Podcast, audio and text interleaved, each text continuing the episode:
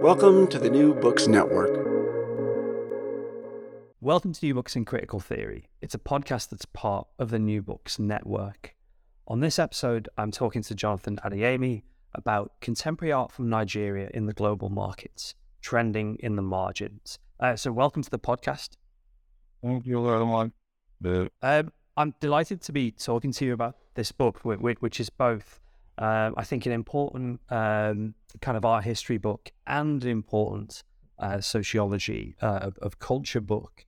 Uh, and the place I'd like to start really is is about um, why you've you've written this book. And I'm, I'm intrigued um, by something that, that's very kind of specific to the title. And you've used this term contemporary art from Nigeria rather than saying Nigerian contemporary art. So, so what's going on with the um, that choice of, of, of title? Why specifically contemporary art from Nigeria?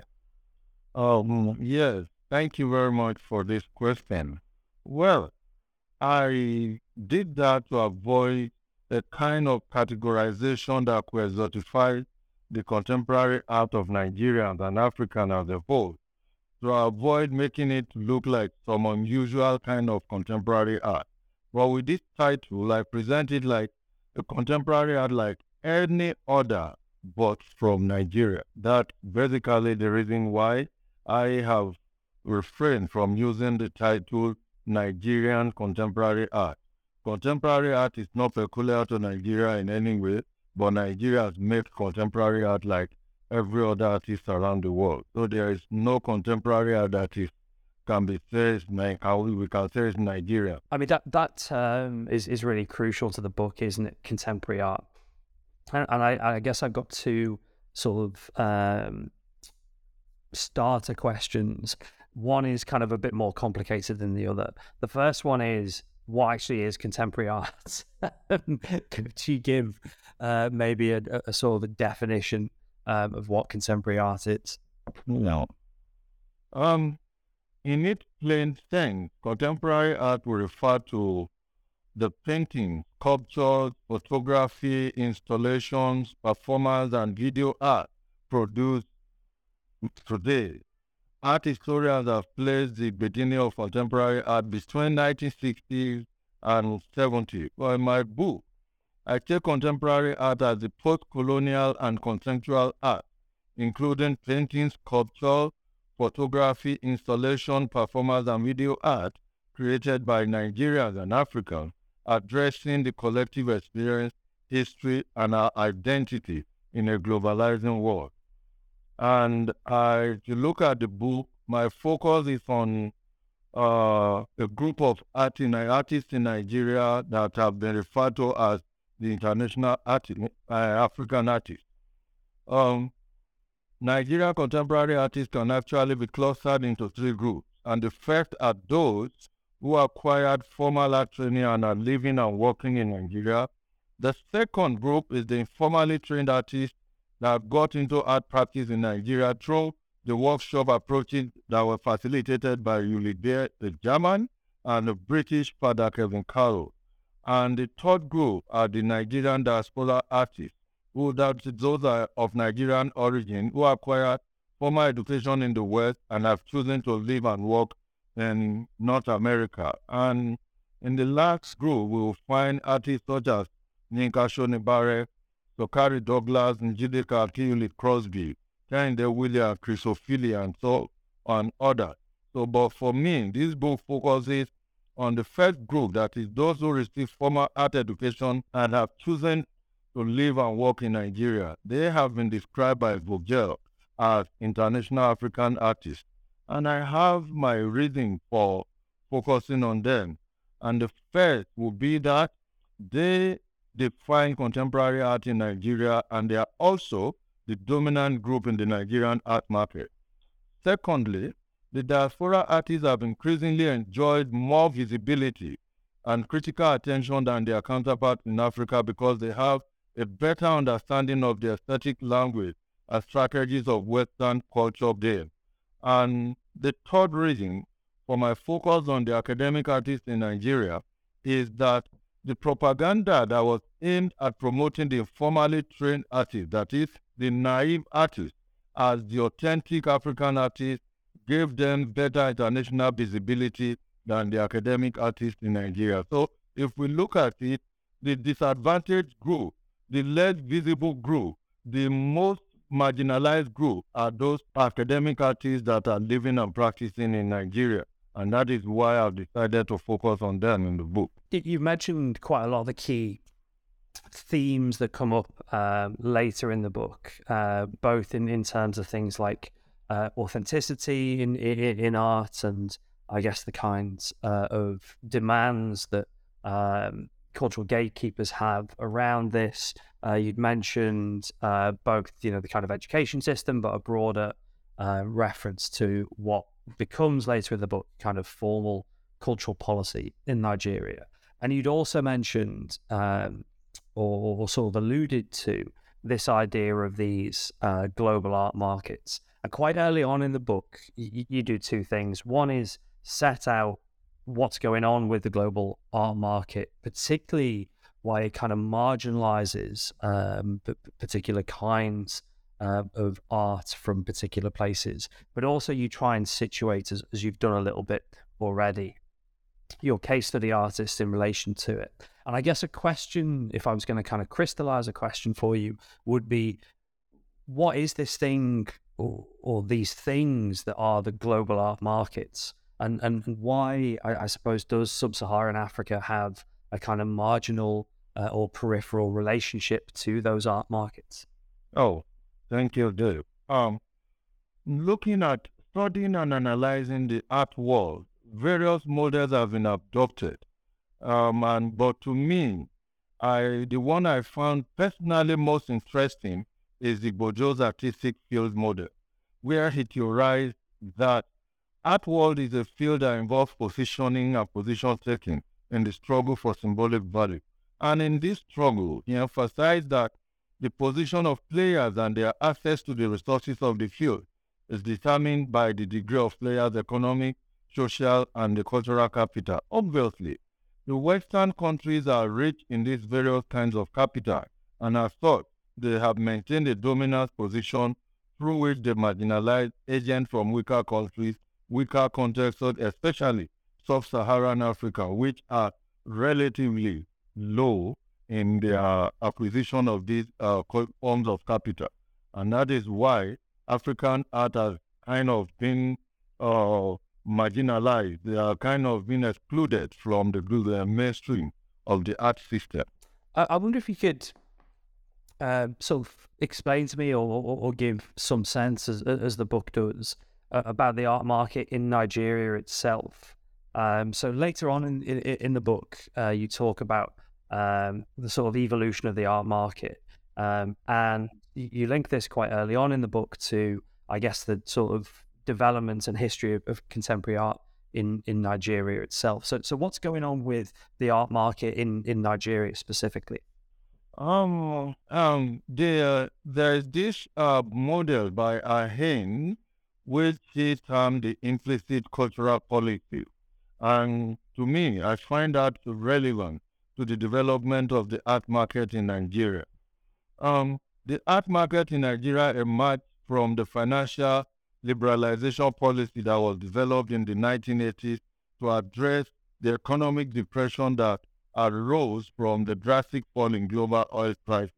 We will kind of look at that as an economic policy, but I hence say that implicit cultural policies are those policies that are meant to address other sectors but have a far-reaching impact on the cultural sector. And that is why I think the uh, liberalization policy in Nigeria is a kind of implicit cultural policy, in the sense that it led to the proliferation of financial services institutions, which also engendered stiff competition among players. And to attract and delight customers, art was construed as a means of creating pleasing banking environment, which led to a boost, a boost in art commissions and patrons. Dealers emerged to take advantage of this boom, and then local private collectors also emerged. And later, in the later about twenty-something years after, we had auction or the auction sector developing. So that is basically how the art market emerged in Nigeria. And how is that linked to uh, the developments of contemporary art in Nigeria? Um, did contemporary artists kind of need the art market uh, to emerge, um, or is there a, a sort of a different story to be told? Yeah, I I wouldn't say that the contemporary artists need the art market to uh, to emerge. What actually brought about the development of the art market art in the contemporary art in Nigeria? We all know that before the colonial encounter between Africa and Europe, Sub-Saharan Africa was home to a rich traditional art culture that served both religious and secular functions. However, the colonial encounter led to a diffusion of Western modernist aesthetics into Sub-Saharan Africa. And at that time, we have the artists in Nigeria, the modernists in Nigeria, finding themselves at a time where there is the struggle for decolonization, and then they find that as artists, we can we can uh, contribute into this struggle through our art, and that was basically the uh, one of the inspiration for contemporary art in Nigeria. But it was later that the embassies in Nigeria, the uh, Western presence in Nigeria started patronizing gradually, and before the uh, liberalization policy I spoke about earlier, later, uh, earlier later led to a boom in uh, the art market. So it was not the art market that kind of uh, inspired the contemporary art in Nigeria, but rather the struggle for decolonization. So obviously, you mentioned decolonization, you know, the colonial in, in, intertwinements um, between Nigeria and, and Europe are, are really, really crucial here.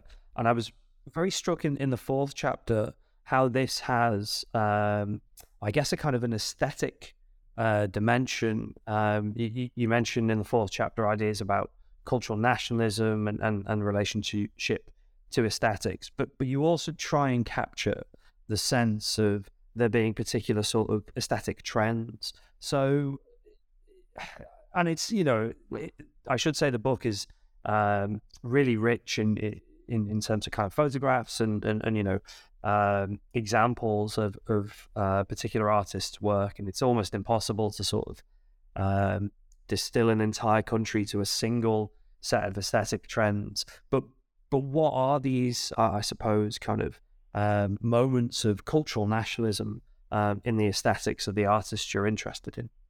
Yeah. Um, cultural nationalism generally refers to ideas and practices that relate to affirmation, sustenance, or revival of national culture, especially in the face of uh, threats like colonialism. It sets out to provide a vision of nation's cultural identity, and the key agents are intellectuals and artists. And the struggle for decolonization pervaded Africa in the late nineteen fifties and early eighties, which created the environment for cultural nationalism, especially through art. This involved a synthesis of Western modernist approaches with traditional African elements by contemporary artists. And this developed into some kind of aesthetic trend that are woven around what uh, an ideology called the natural synthesis. The concept of natural synthesis provides the philo- philosophical basis for modern art in Nigeria. This involves the selective fusion of Western art techniques and materials in indigenous, indigenous elements. However, the individuality encouraged by the ideology, which has generational influences, has engendered various aesthetic and stylistic trends in the modern contemporary art of Nigeria. So in the Yaba Art School, for example, we see the tendency of classical naturalism. And in the Auchi School, you find the color expressiveness like, like you find in the Fauvism movement. And then in the Usuka Art School, you see Ullism, inspired by the Uli wall paintings in the eastern part of Nigeria. And in the Ife Art School, you find Onaism, inspired by the Yoruba cultural symbols. So you see that uh, artists Uh, cultural uh, identity, their cultural background had great influence in what they found as inspiration in their art. And that is why we have various different aesthetic trends inspired that are woven around what they call the natural synthesis, which is blending the techniques and principles of modern art from the West with ideas and elements of traditional African art and culture. So that's basically why we have more than one aesthetic trend in Nigerian contemporary art. I suppose the problem problem isn't the right word, but as you show later in the book, these influences and uh, I suppose the kind of uh, the, the different uh, types of aesthetic trends that you just catalogued there run into problems in the context of both the global art market and also Western gatekeepers, and, and and you draw on various kind of, you know, very famous Western artists who have been able to pick and choose particular influences um, without a demand that they be authentic. Um, and we've mentioned authenticity already. And this contrasts with the struggle for uh, contemporary um, artists um, who are from Nigeria, who I, I guess the impression I got was uh, are always being expected to be authentic, to represent um, particular, I suppose, kind of Western vision um, of, of what um, contemporary art from Nigeria might might be.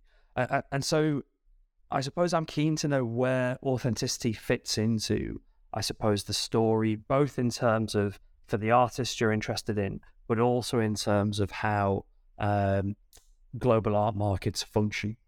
Oh, okay. Um, thank you very much.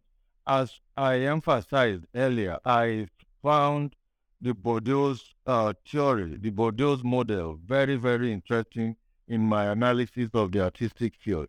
You know, in his artistic field model, he emphasized that the dominant agents sustain their hegemony by monopolizing the power of legitimation, that is, the power to define authentic art. Thus, contemporary art from Africa has been robed in the uh, garment of inauthenticity because it is uh, because of the inspiration. It has blended inspirations from both the West and the, and Africa. So they are saying it is a mimicry of Africa, of modern art. It's a mimicry of European art, and as such, it is not authentic simply because it has borrowed some elements from modern art and blended with uh, African traditional element. But how I want to argue that such position, I find I found out that such positions are prejudicial because Western artists such as Picasso himself was influenced by African art, and some post-impressionists, especially Van Gogh, Vincent Van Gogh, were got influenced drew influences from Japanese art, and this never attracted any authenticity debate. Rather, it has even promoted them. It has given them positive critical assessment and even global acclaim. And to me, such inconsistencies could only be prejudicial. If drawing influences is integral to art, artists are influenced by other artists' work, whether nationally or transnationally, and that in any way should not affect what whether the art is authentic or not. So to me, calling African art inauthentic because of uh, drawing inspiration from the West and considering the Western artists that drew inspiration from the positive assessment of Western artists that drew inspiration from other cultures and the negative assessment of African art that drew inspiration from uh, Western culture, to me is an inconsistency that I found highly prejudicial. And like Vogel said, it's only a way to maintain European, uh, to maintain Western dominance in the art, in the artwork. I mean, this sense of um, a mechanism to, to maintain European dominance in the art world on a ideological level, when we're thinking about authenticity, has um, some similarities when we're thinking about practical issues. And later on in the book, you, you, you talk about things like art fairs, auctions, biennials, um, and there being various sort of uh, barriers to, to engagement for uh, the artists you, you've been been studying. And and I wonder, where does contemporary art from Nigeria fit into that um, kind of system of um, the circulation of, of art internationally, which is not, you know, solely about the market. So things like art fairs and, and auctions might be, but biennials, you know, perhaps are, are sort of slightly removed from that. But but where does uh, contemporary art from Nigeria fit into that um, system of fairs, auctions, and biennials? Yeah. Oh, thank you. As revealed by my research, the overall international engagement of contemporary art from Nigeria is quite limited. The most robust, robust engagement being in the auction sector, and this is due to the activities of local auction houses led by Art House Contemporary, which has drawn the interest of international auction houses such as Bonhams and Sotheby's in London. We found that while local auction houses are selling more art, artwork in Nigeria in terms of volume, higher values are recorded in the few transactions in the London auction. And the prominent artists are the pioneer, modern, pioneer modernists such as Enwonwu, Yusuf Grillo, Demaso Woko, and others. And in terms of art shares, a few Nigerian galleries, especially the new ones such as Retro Africa, Arts twenty-one, Relay Art Galleries, Co Art Gallery, and S M O are trying hard to inject contemporary art from Nigeria into the international art fair network, but they are still largely impeded by insufficient funds. As you know, it costs, it is cost, cost intensive to participate in such fairs from an environment like Nigeria, where there are no government uh, institutional support. And for biennale, Nigeria has participated, for example, in Benin, which has been described as the, as the Olympic of Art, only once in twenty seventeen. And this is not through government support or anything, but through the support of an individual, a politician, who is currently a governor of a state in Nigeria, Godwin Obaseki. And unfortunately, even at that, the Nigerian pavilion had to close prematurely because of lack of sufficient funds. And then Dakar Biennale, which is even Africa-focused, is also not quite in... Nigeria participation in Dakar is also not quite impressive. And these are largely due to, like I said, and like I emphasized in the book, these are largely due to lack of supportive policy for art in Nigeria. And most people in position of art leadership in Nigeria lack what Bourdieu calls the habitus, the, which is the personal disposition that determines the action of leaders, including their priorities in allocating the meager revenue available. I will give an example of this.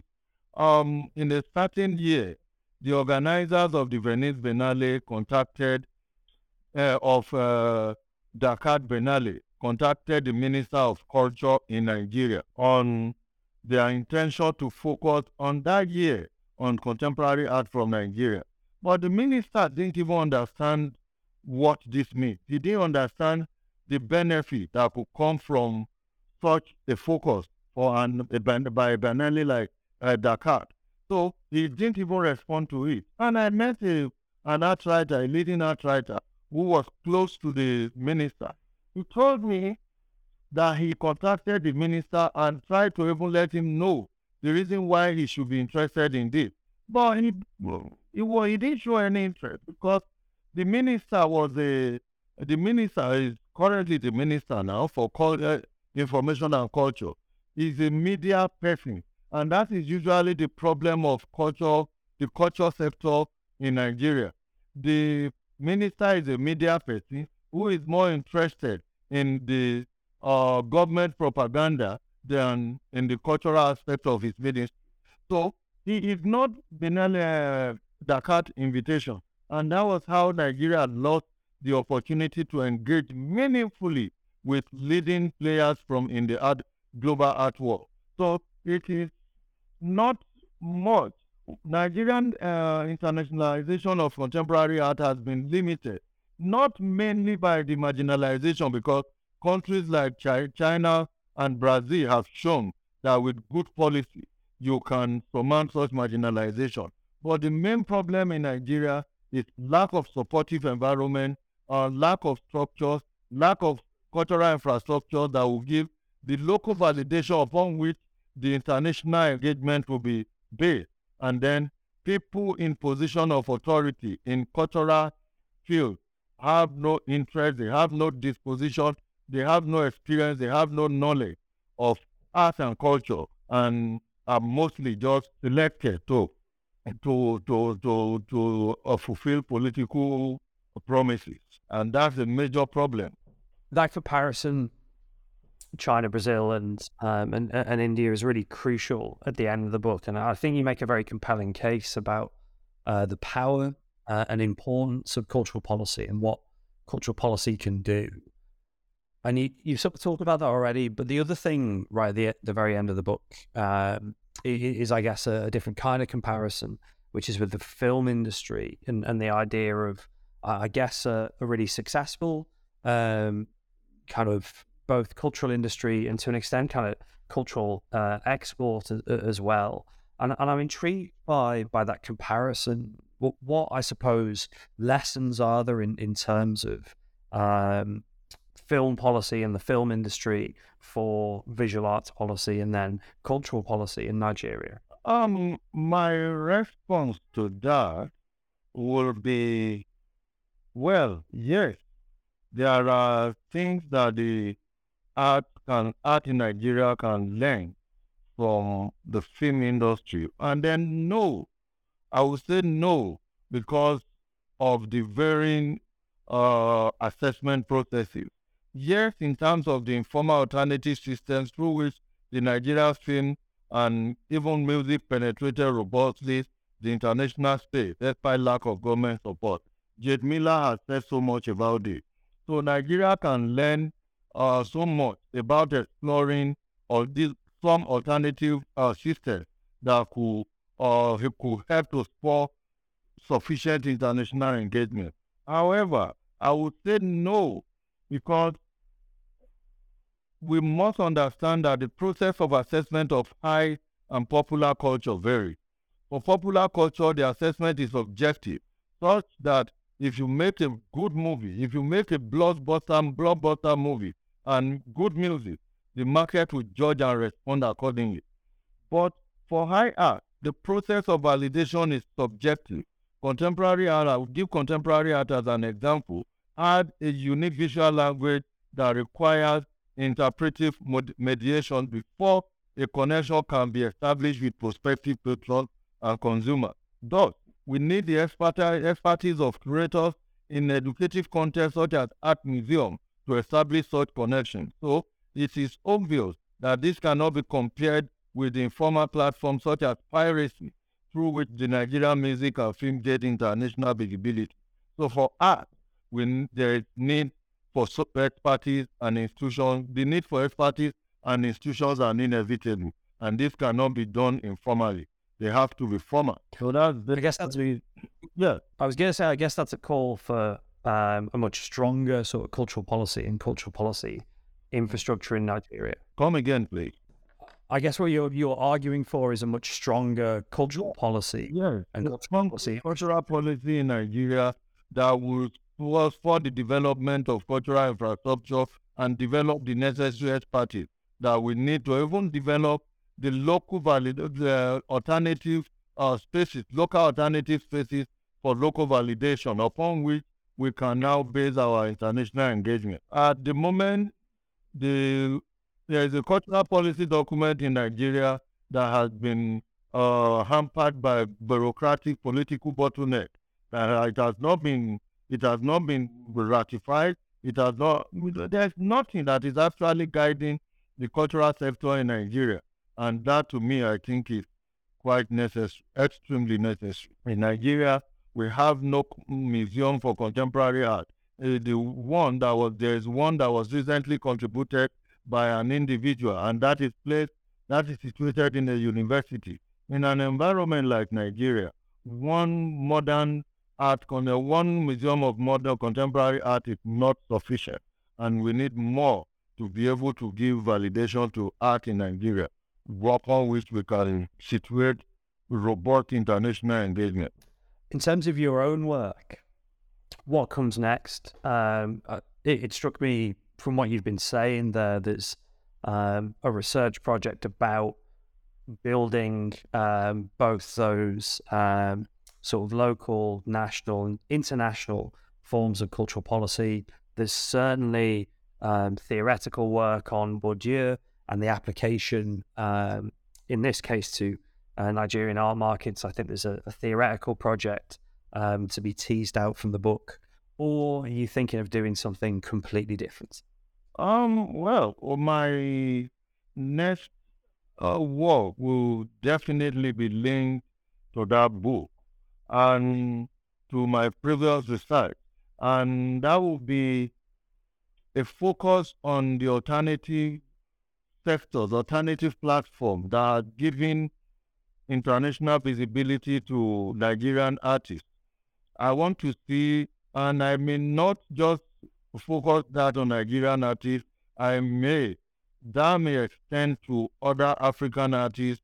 I want to see the alternative platform through which they have gained international recognition and how they have done that. Like uh, I said earlier, there is the um, October Gallery in London that has given, that has been the basis of the international visibility, that has been the propeller of international visibility for artists such as El Anatsui. We have seen uh, Njideka Akunyili Crosby, who has risen to prominence through the opportunity given to her by the Studio Museum in Harlem. Why the Studio Museum in Harlem? We definitely will not be comparing Studio Museum in Harlem to uh, the Metropolitan Museum or the Museum of Modern Art. But somehow, through the opportunity she got there, she now has uh, a kind of image in the art world where museums, mainstream museums, are now keen to buy to buying her, to buy her work, and then she's been represented now by leading by mainstream galleries like David Zwirner in London, and then uh, Larry, the almighty Larry Gagosian in New York. So, if this alternative uh, platform that has taken South African artists to prominence, I want to see how the process, how it has been done. Maybe that could provide uh, some kind of evidence for policymakers in Nigeria to see why it is necessary for us to have to invest in alternative uh, platforms and stop depending solely on the West